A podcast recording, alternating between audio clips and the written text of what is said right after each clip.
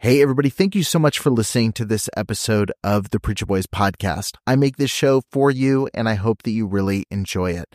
I have a lot of people that ask me how they can support the show financially, and you can do that by heading over to patreon.com slash preacherboys. You're going to get access to exclusive content, including early releases of episodes. I've got a couple episodes right now that have been released at least a month early over on Patreon. You've got access to things like unique merch, depending on what tier you join, and you get access to some behind the scenes content that I'm posting within the group. So head over to patreon.com slash preacherboys and become a member over there today. Every single supporter helps make this show a little bit more possible, especially as I continue to add additional episodes and content every single week. Thank you so much for tuning in. Let's get back to the show. Trigger warning. This podcast contains descriptions of various abusive situations. Listener discretion is advised. You are listening to the Preacher Boys Podcast, a podcast shedding light on decades of mental, physical, and sexual abuse within the independent fundamental Baptist movement. The testimonies shared on this podcast are told from the personal experience and perspective of the survivors. Not all legal outcomes are known or final. Any suspect is presumed innocent until proven guilty in the court of law. To find more information about the Preacher Boys podcast and upcoming documentary, visit preacherboysdoc.com or connect on Facebook, Instagram, or Twitter with the handle at preacherboysdoc. Now, here is your host, Eric Skwarczynski. All right, everybody, welcome back to the Preacher Boys podcast. Peace. Thank you so much for joining me on the show. I am so excited to be talking to you. You have no idea. I'm really excited to talk to you. I know we had we originally scheduled to talk almost a month ago now, and and ended up having to reschedule. So I appreciate you doing that, and I, I'm excited to talk to you for a lot of reasons. But one is just that you're talking about a subject that was never talked about growing up in church, like feelings was like a bad word. What do you feel about this? What do you think about this? What's the emotion driving this? Those conversations didn't happen. Like the mental health conversation was pretty much absent. So, first of all, I just want to thank you for bringing that up in your book. Why do I feel like this? I, I just really appreciate you bringing this into the, the Christian world a little bit. Thank you for saying that. And I would have to agree, unfortunately, that even growing up in the church. That is my whole background. I, I, still happen to claim to faith, but it's certainly a different kind of faith than mm. what I was raised in and what I was raised on. But you're right. And it's unfortunate. And so I knew that when it came time to writing a book, and having an audience that seems to be a majority audience of people of faith that I this is what I needed to talk about. Like we're not going to do any more generations of church where we have to ignore, dismiss, demonize very natural, normal, psychological, healthy human experiences. We're not going to do that anymore. No, that's super important. And I'm curious, just really quick, not spend a lot of time on this, but what is your background as far as the church? Were you were you raised in it? Was it something that came later on in life? What was the the genesis of your kind of spiritual journey? Yeah. So my parents, both of my parents were pastors. So I was raised, I, am a PK. I was raised in the church. In my early years, we were just going to different churches, but my parents always served as leaders. So being just the deacon's daughter, the elder's daughter, or whatever was pretty much what I was born into. And then my parents took on the church themselves. And then I was the first daughter, the 1st mm you know daughter of a pastor's kid which meant a lot. And it was like i said the faith that i practice now the the god that i believe in now is significantly different from what i learned who god was. And i hope that's i hope i actually hope that's a lot of people's stories that what we're told about god whether intentionally or unintentionally, inadvertently, is something that we are forced to reckon with when we get out into the real world and we meet all different kinds of people and go through all different kinds of experiences that can't be answered with a quick holy answer and that can't be fixed with a quick scripture. And it's not to downplay those things, like I said, you know earlier i i still claim i still hold to the faith i still find truth and revelation in the bible but it's not this linear easy say this and everything's going to be okay mm-hmm. type of deal that I'm in the middle of right now. Yeah, I, one of the one of the quotes that you said that really sta- stood out to me reading your book was you said the most nefarious thing about our core beliefs is that they're unconscious. Like we have these default, we don't even know where they come from. We just have these kind of imprinted beliefs, and it's been one of the things that I wrestled with when I first left the denomination that I was in. Was I was taught one way of thinking for the first 18 years of life like this is how to think about things and now i'm i've gone back into that crisis mode a little bit of man uh, i've been told since before i learned the alphabet or one plus one equals two how to think about the world and life. And while some of those things may be true and i still hold to a lot of those things as true it, it can be very difficult to even identify what do i believe? What is my mm-hmm. parents? What is the church? And even beyond that like what biases do i have? What negative beliefs have i been taught whether verbally or not that have affected me in a big way? And so it does it takes a lot of work to unpack that yep and that's the right word unpack literally there's a lot of unpacking that needs to, to happen when it comes to our beliefs whether they be related to god or just ourselves or the world or whatever yeah. When did you begin the unpacking journey? Like, when did that start where you said, Hey, I need to figure this out for myself? Where do I stand on this? What do I actually believe about these things?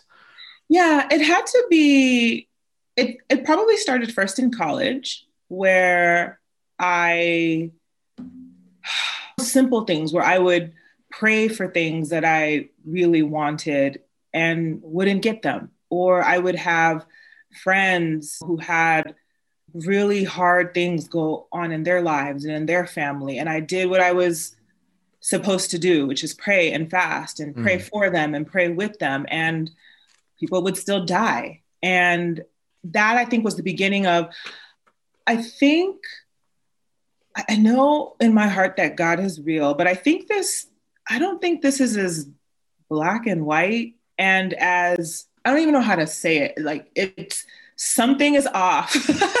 My something's a little off when I've been told if you pray, everything is okay. Mm. You fix all your problems, everybody else's problems are fixed.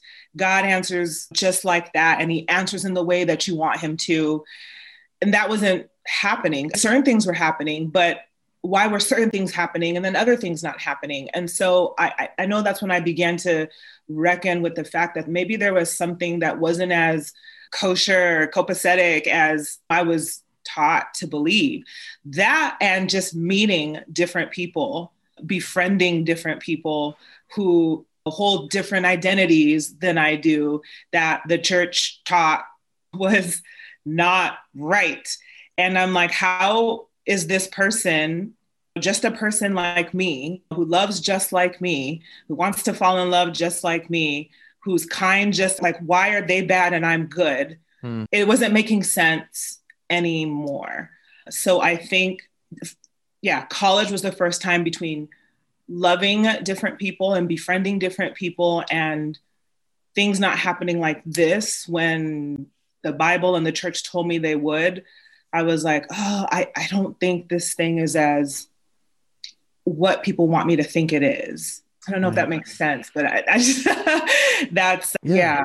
No, it definitely does. And I, I definitely want to dig into that a little bit. Like obviously the just the mental impact of everything. But I, I, am curious when you decided to pursue psychology, was there blowback from the faith communities you were involved with at the time? Was there were there people that were upset you were pursuing that path or trying to maybe clinically approach things that a lot of times the church teaches should be dealt with spiritually? Oh, if you're hurting, identify trauma as bitterness, or they identify these different things as being these spiritual fruits as opposed to being these mental mental health issue or is it something that's a traumatic uh, experience that somebody went through? Uh, did you get blowback from diving into those topics? Yeah and surprisingly not from the places that i expected. When I, I, remember when I told my family I wanted to pursue psychology, a little bit of context, I'm Nigerian American. And so being Nigerian American often meant you were supposed to grow up and become like a physical doc, a medical doctor or an engineer right. or lawyer, not a psychologist. What is that? So like back home, my generation, there's a lot of conversation of how we can advocate for mental health and like mental health services because culturally that wasn't something that people respected a lot. So mm. I hmm. remember telling my parents and them just because of how they were raised, not being sure that was like a good way to go. But that was resolved pretty quickly when they saw that th- there was a field that was literally just perfect for me and who I was. But that said, I started teaching. I started, I'm a psychology professor at a small private Christian university still and very grateful for the experiences I've had there. But because they are a very conservative Christian university, it was actually there that I experienced a lot of interesting pushback. I remember I had a student once who was very disaffected by the fact that in class I had said something like, You can't pray away depression. Mm. And this was an intro to psych class. So I'm I'm just giving an overview, trying to talk about the field of psychology and why it's important, why research in the field of psychology is important when it comes to helping people heal and I, yeah, I said something like, you can't pray away depression. Like the, depression is one of those experiences that you need to seek support. Oftentimes it requires medication. Other times it requires just good old talk therapy and a bunch of other things that you need to be doing with your life. Yes, you can pray, but it's not necessarily that prayer that's going to be the turning point. And I likened it to physicians where let's say if you have a family member who just got a diagnosis of cancer yes, you pray, pray, you pray for healing, you pray that this person has good doctors, but you're literally going to the oncologist and getting like the additional right. help that you need. I don't know why that same understanding isn't applied in the mental health field, but with this student, she came, she emailed me after class and said, I really didn't appreciate that you said that. In my belief, God is a healer, God heals everything and you saying that kind of was like disrespectful hmm. to me and my belief system. And i was like i'm sorry honey but i stand behind those words. As a professional mental health professional myself as a researcher myself there is no way that you can tell me that all depression requires is for you to pray lo and behold, this girl dropped my class and literally left the school. She was so bothered by the fact that I was saying something that I thought was as benign as you need a little bit more than prayer to heal from your clinical depression. And even a year later, emailed me just to check in to see if I'd learned my lesson because she left the school. It was the same answer, honey. This is what it is. Yeah. So I laugh about it now, but it was so distressing. It was so distressing. But I, I know it was just symptomatic of of church culture and of what collectively we've believed about mental health and what we've said to people when they're in distress is mm. you just need to pray more and God will fix you. And I am not against prayer. I'm a praying woman, but it's a little bit more complicated than that and it requires it's all supposed to work together let me say it that way yeah. um, it was designed to work together i mean that's yeah. it's just as simple as that to me why do you think there is that stigma because I remember growing up, there was a lot of negative talk about using like antidepressant, you know, medication. I remember, I remember my youth pastor. I just thought of this the other day, but I, I remember him saying that, you know, there's probably a lot of because we are talking about demon possession in one of the one of the classes, and he was saying there's probably a lot of demon possession that we just diagnose now. He said, and he was saying, oh, it's think about schizophrenia. That would have just been this, and it's I look back now at the time, it was just like, oh, that makes sense because that's what this leader's telling me. Like, oh, I was mm-hmm. probably this. But now I look back, I'm like, that's such a harmful view of people who have mental health conditions or are struggling with these different things. So, can you break down why you think that stigma exists within church culture? Because it, it's one of those areas where it seems like we're behind the times a little bit when it comes to dealing with this topic. Yeah. My first thought is historically there's always been there, there's always how do i say this there's been a rotating door when it comes to understanding how to see the world. So historically, there's been times where people have used a completely spiritual lens to look at the world versus a lens that completely lacks spirituality versus any anything in between a completely medical lens. So for sure historically there's been an ebb and flow as to how culture how societies see the world. And i think with the church what's happened is that that's a a body, a community, a culture of people that have taken to a spiritual worldview that has not allowed for anything else. Hmm. So, whatever problem we encounter collectively or individually has to be a very supernatural thing. It, it, it, can't just be a medical thing. It can't just be a neurological thing. It can't just be a biological thing. It's got to be a spiritual thing. And then there are views, holistic views, obviously, that or integrative views that kind of hold everything together. And, and I would say I'm an integrationist when it comes to worldview, but the church has taken to this kind of one dimensional view of the way mm. everything works. So everything has to be looked at through that lens. Everything has to be explained through that lens. If it's sickness, if it's schizophrenia, it's got to be the devil. It can't be the fact that there's something highly different going on in somebody's brain that you know that is causing this mental experience no it's got to be the devil because again they're anchored in a spiritual supernatural only yeah. worldview and just haven't evolved haven't matured ha- haven't been open to either integrating or entertaining other ways of understanding why the world has its problems, not to like completely di- diverge, but even what I'm seeing online of how people are talking about the Israeli Palestine like conflict right now. And I'm just seeing very one dimensional explanations and attributions and affirming stand with Israel. And I'm not trying to get into that and, and say what's right or what's wrong, but to me, it's just okay, there's just this thing we do as the church. What's it's the Bible and there's no other way to look at things and everything is yeah. right. And yeah.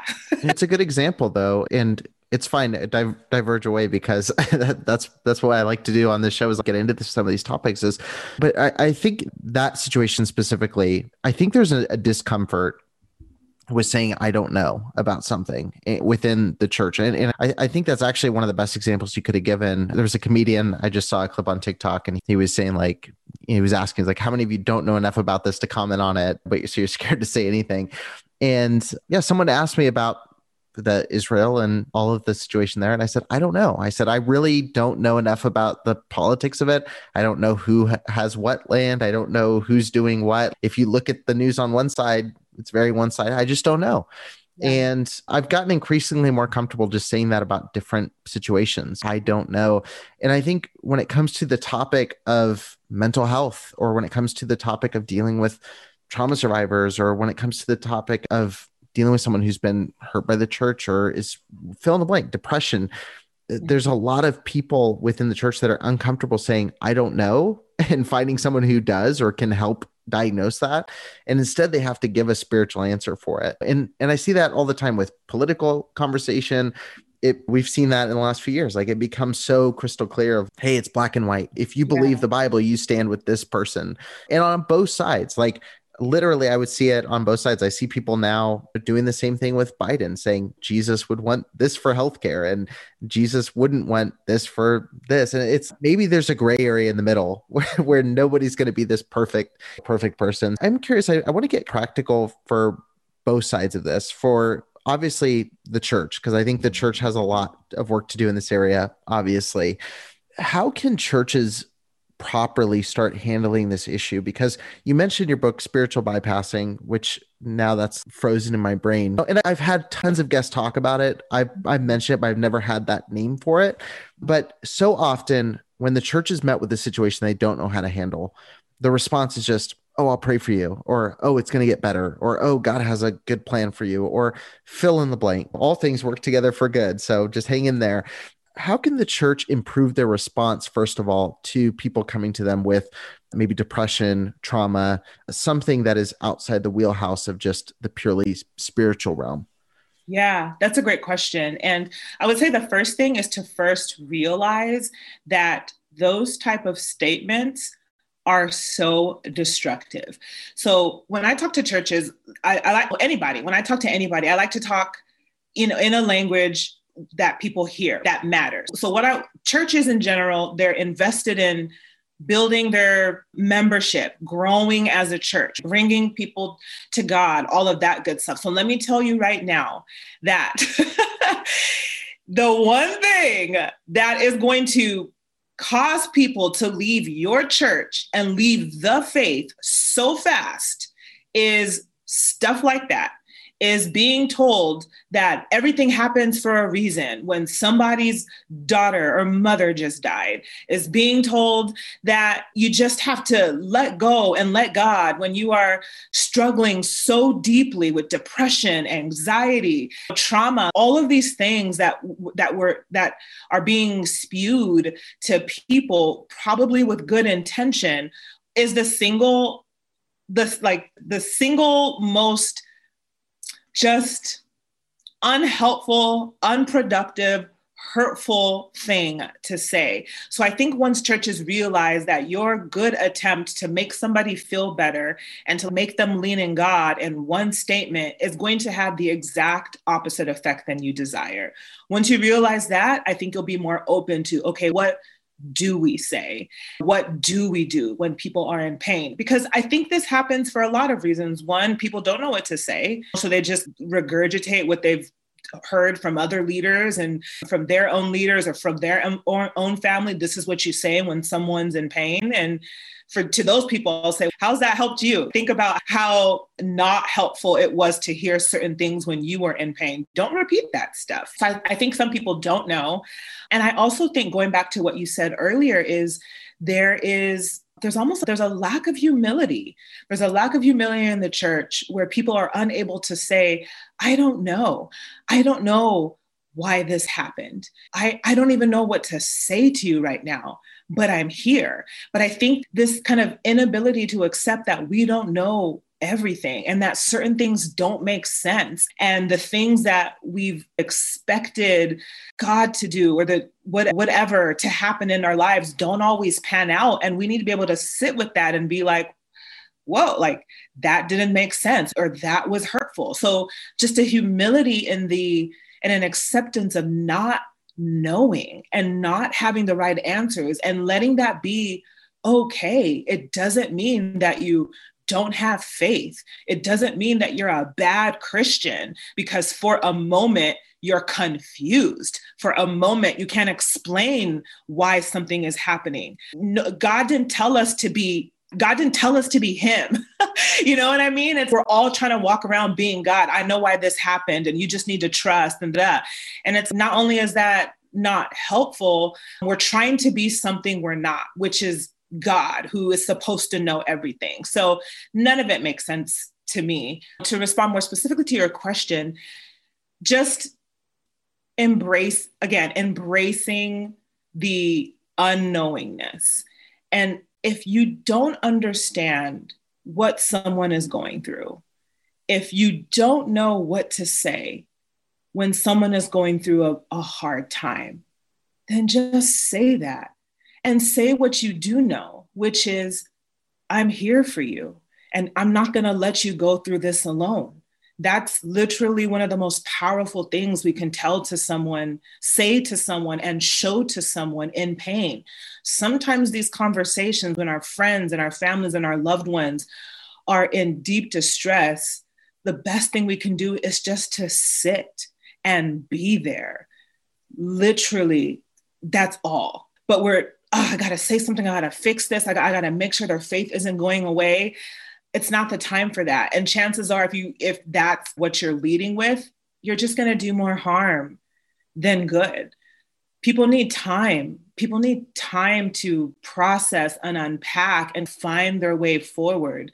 They don't need you in their head implying that they're not a good enough Christian or a good enough person because they're not just automatically believing everything's going to be okay and that there's a reason why this happened and it's just psychologically backwards to expect that it, it's the bible says mourn with those who mourn not explain to them why they shouldn't be mourning or how they should mourn and th- to be honest with you and this is yeah, I guess I'll just be transparent. But that's one of the things that's really pushed me away from like the church as the corporation church has been exactly what you described is that you're not allowed to process things outside of the structure that they're giving you. And one of the I, I shared a I shared a TikTok. I gotta get off TikTok because everything I reference is. But it was a really, it was a really funny clip. But it was, it was a video, and a guy said, "Have you ever explained why you left the church?" And they mm. say, "No. Why would do? Do you want me to explain it to you?" And they posted like four or five quotes and it was like do you want to grab coffee? Hey let's grab a coffee or let's meet up for coffee. And uh, and that's been really i've had that literally i posted that tiktok and i had somebody reach out was like do you want to grab coffee and talk about this stuff? And it, it was just it, it, to me i think what you mentioned a, a few sentences back you talked about the number one goal of a lot of churches is to build up the membership keep people coming in. That has become for me like one of the biggest red flag stay away things for me is that it it does seem so focused on retention and marketing and building up this corporate structure because they need to. There's a necessity to be able to pay for the the building and the music ministry and all this sort of thing. And so for me what i see when people reach out to me like i guess i'll just use myself as, as an example when people reach out to me and say, Hey, let's grab coffee, or Hey, how are you doing? The question isn't, How are you doing? What they're really asking is, Hey, I haven't seen you in small group, or I haven't seen you in this ministry, and we haven't gotten a tithe check in a while. And the the the veneer seems to get thinner as time goes on, and those reach outs get more specific. So I th- I think for me, what I would love to hear, and I guess if they're listening, I guess it's a good way to just get it out. But what I would love to hear from the pastors that reach out to me and say, Hey, are you good? is to just really ask that. And the answer not be, I'll, I'll never forget, I had a pastor ask me this, not to, again, not to diverge too much in this direction, but I had a pastor ask me, How are you doing? And I was like, you know, I it was a few years ago, and I said, "Hey, I'm doing really good. Just got a raise at work, and me and my me and my wife are doing better than ever. And their next thing was like, oh, we hadn't seen you in a small group or anything. Did you guys think about? And I was like, oh, so you weren't asking how I was doing. You were asking like, when was I going to take the next step in your progression for the customer journey? And that really had a big negative impact on me because I to me it was like, oh, there's this corporate structure to it. It's not the genuine care and community that I think is really important. Everything you just said is really valuable and I echo that. I think there is a lot of yeah, people, but I think there's also people that if a pastor is listening, examine your motives. Is it to keep a member on paying your paying your paycheck every month? Is it to keep somebody in to volunteer for a ministry? Or are you genuinely reaching out because you care? Yeah. And yes, your care should not be conditional on what that if, if that person's going to continue coming to your church or pay your your Mercedes Benz car note or you know whatever Right. I've seen all kinds of things, and I'm like, mm, you must be short on car note this month. so, um, yeah, I'm with you. And there's like how we need to say sometimes it goes without it, it, can't be overstated that there's good and bad no very amazing pastors people who genuinely care churches that i've called home and still respect but the truth of the matter is there's so much more of, of the gross stuff of the stuff that as a mental health professional i'm just like this is this is gross. This is destructive. Yeah. this is oppressive. This is perplexing. And it's not going to work. And i think i teach a psychology and religion course uh, at my university and every year we look at the trends of people leaving the church. And mm. unfortunately and i've gotten hate for saying this but unfortunately uh, people were just losing the church is losing more and more influence yeah um, I think I think this year was the first year. I forget who the study was through. I'll link it in the show notes if I can find it. But I think this is the first year where unchurched outweighed churched within the US. I think it was 51% yep. were unchurched. Yep. And it's shocking. Yeah, that just know? that just switched. Yep. Yeah. And I remember a few years back, it was still a pretty good percentage mm-hmm. still identified. So it's been a massive shift. And I think it is how we've addressed a lot of these one social issues, but I think that how we've addressed, I don't think that the election cycle helped on either side. I think there was a lot of polarizing things there. I think the reaction to the Me Too movement was a big push. I think that pushed a lot of people out. But yeah, there's a lot of people that are leaving in droves because of this these the way these things are dealt with and like this this push to make people fit into the boxes they're supposed to fit into. I i do want to i do want to get some practical stuff. We've got a lot of people that listen who've experienced whether it be emotional abuse or trauma mental abuse spiritual and then obviously a lot of sexual abuse which is unfortunately the the most of the people i talk to who reach out to me outside the show and on the show and I, I, guess what I would say, first of all, is for someone who was abused within a church context, that is the majority of my listenership. How do they go about pursuing community and setting healthy boundaries? Because I think a lot of times going into whether we're talking religious community, whether we're talking about going to a therapist, like when you're violating a place that is your kind of spiritual, emotional, like home, how do you go about progressing forward and doing that while also maintaining healthy boundaries with with other people? Yeah that's a good question. And i'm always really saddened to hear all the stories that i do hear about people who've been abused by the church. And it happens so much more often than i think people realize in explicit and subtle ways. I would say, and this can be hard because of the type of experience. Like abuse sometimes, abuse sometimes makes it really difficult to do what I'm going to suggest that people do. But it's really, what's really important is to trust yourself as far as what feels safe.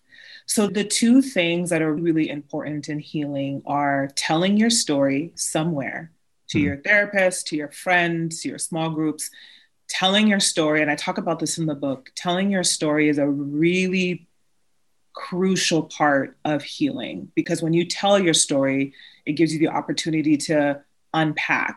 And I define unpacking as going in and looking at, okay, what did I take from this experience that I can keep with me and should keep with me? Mm. I learned something, or what did I take from this experience that isn't good for me to take? What thoughts that I pick up that weren't mine to pick up? Mm-hmm. That's what I mean by unpacking. But that begins with first telling your story. You've got to tell your story, whatever, whatever you've endured.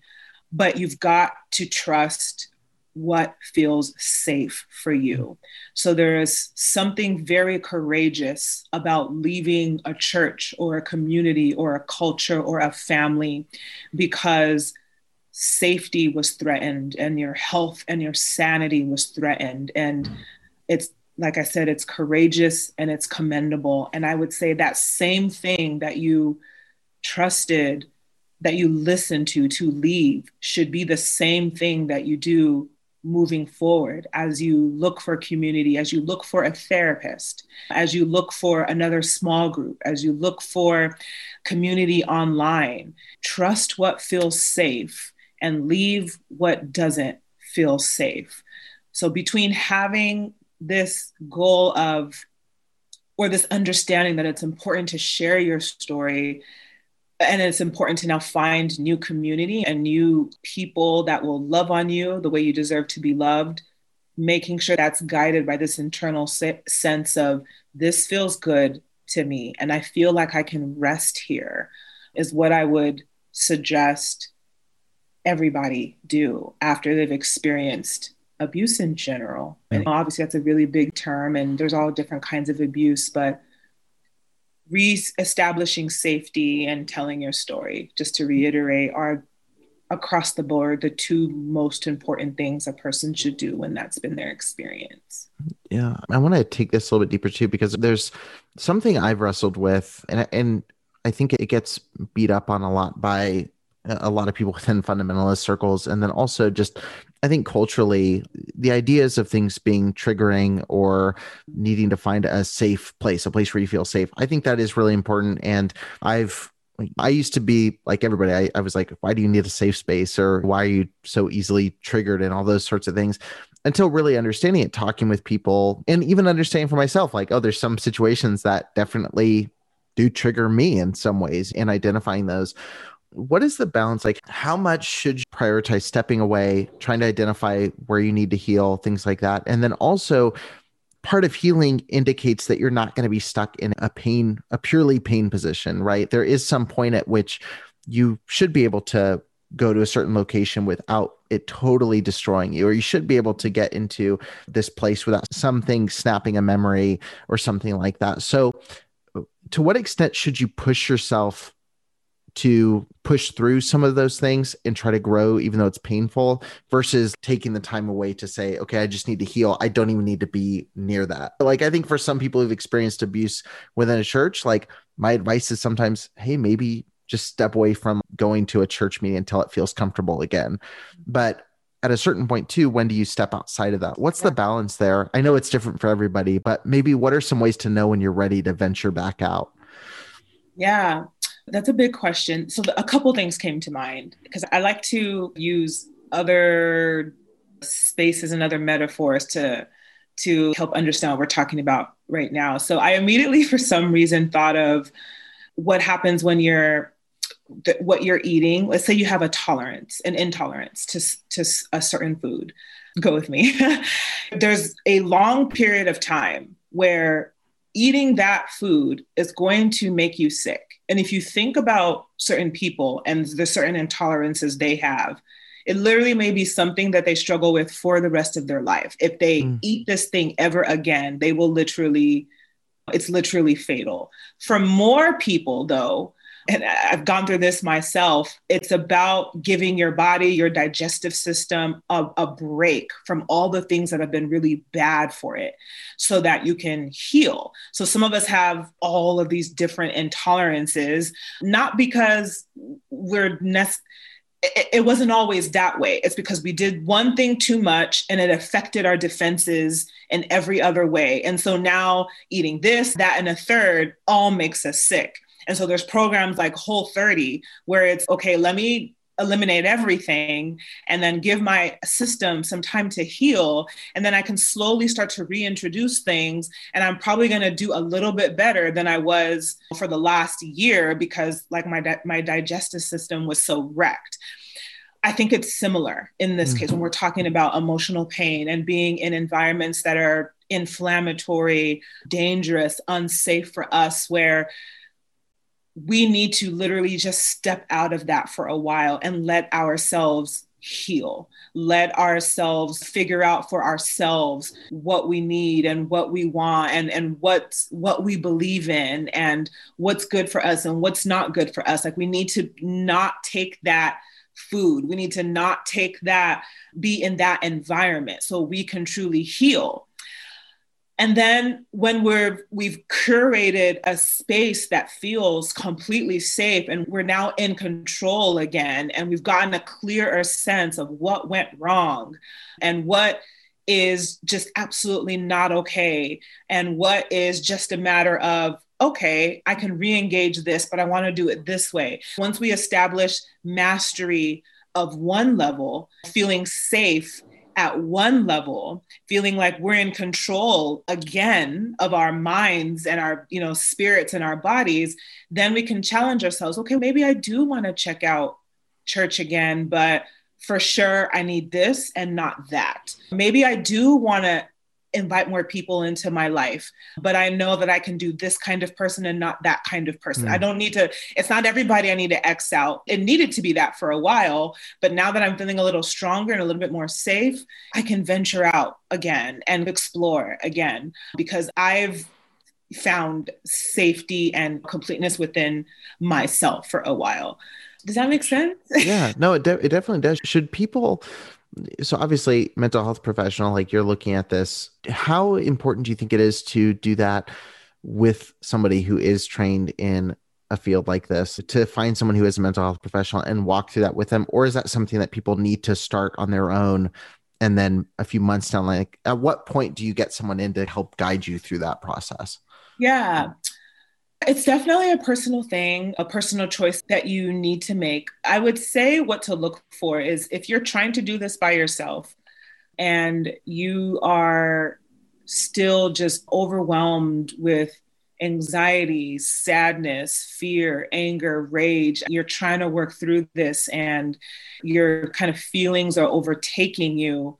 I, I would say for sure that would be that would be it would be really important for you to get additional support. There are mental health professionals that specialize, I know many myself, that specialize in religious abuse, spiritual mm. abuse, leaving the church, reclaiming their identity, all of that. There's people out there doing that work. And even if you're not, even if you're not overwhelmed by your emotion, but you just want to fully unpack what it is you've endured, I would say, I would highly suggest a therapist who addresses this work. Is it compulsory? No but I, I actually think more people could benefit from working with someone who that is their only goal to help you unpack what you've gone through and, and grieve what you've lost and find safety again, find trust again, build a community that honors and dignifies who you are. Who doesn't need that?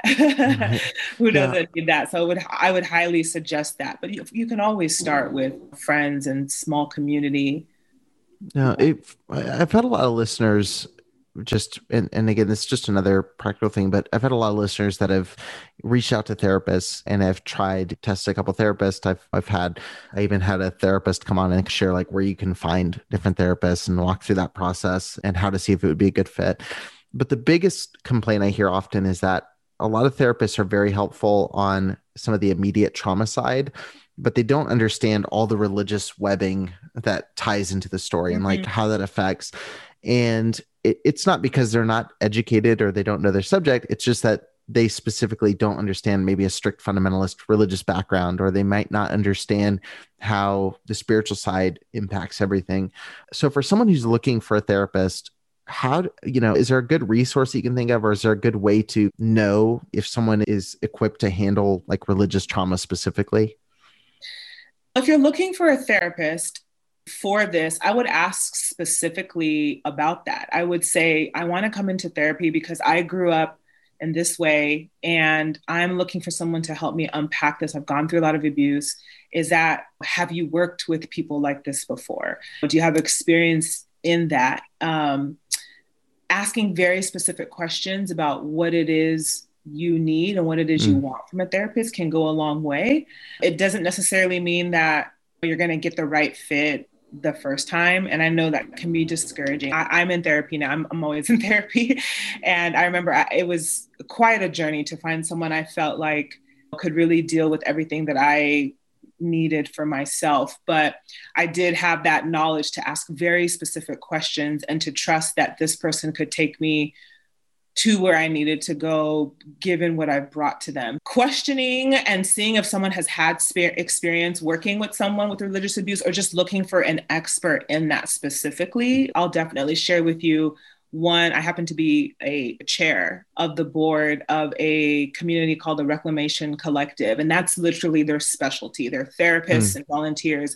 Their literal spe- specialty is religious abuse. And so sometimes it's a matter of looking at not just a therapist who could deal with this, but literally people who specialize in this type of work can go a really long way. But also just starting your own community could could be helpful. If it's a book you find that you want to dive in together with a few friends or a few people, or a course you want to take, or or just meeting together weekly and talking, you know, raising one question that everyone talks about, creating community for yourself where you're literally just again sharing story and creating a sense of safety goes a long way for healing. As much as I love therapy, I also do believe in, obviously, I, I wrote a self help book because I do believe there's something about self driven healing in community that can go a long way if done well. Yeah. No, that's super, super helpful. I definitely want to check out the Reclamation Collective. It sounds really interesting. And it's been yeah. something for me. Like I, I have a therapist that I talk to fairly often from Atlanta. And I asked her when I interviewed her, I was like, oh, can I just hire you? And she was like, no, I can't outside of Atlanta.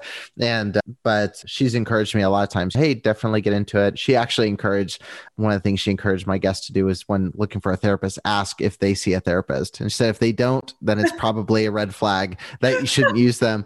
But yeah, I, am definitely curious to check that out. I think that'll be a good resource for my listeners as well. Before we wrap up, obviously, I want people to go pick up a copy of Why Do I Feel Like This? Definitely grab it right now while you're listening to the show add it to the cart and mm-hmm. check it out. Is there anything else that you'd like people to connect with you on? Any social media sites or anything that people should look for you on and follow your story as it as it progresses? Yeah, I would definitely say get connected with me on Instagram. That's where I share updates, life updates, work updates. And so that's just it's P Samadi. But that would be a good place to follow the journey and see the times where I talk specifically about this stuff religious abuse, spiritual abuse, and just validating some of the painful things that we've endured because we're part of a church. And I'm confident that I can speak to audiences that still claim to faith, like I do, mm. but audiences who may not but still need validation for what went wrong. I do address that in the books. It's okay, you had faith, you believed in God and you don't, I have language for what happened. And sometimes knowing that language is validating in itself. Oh, there's a concept for this. Like you said, spiritual mm-hmm. bypassing, there's a term right. that explains why I was so hurt.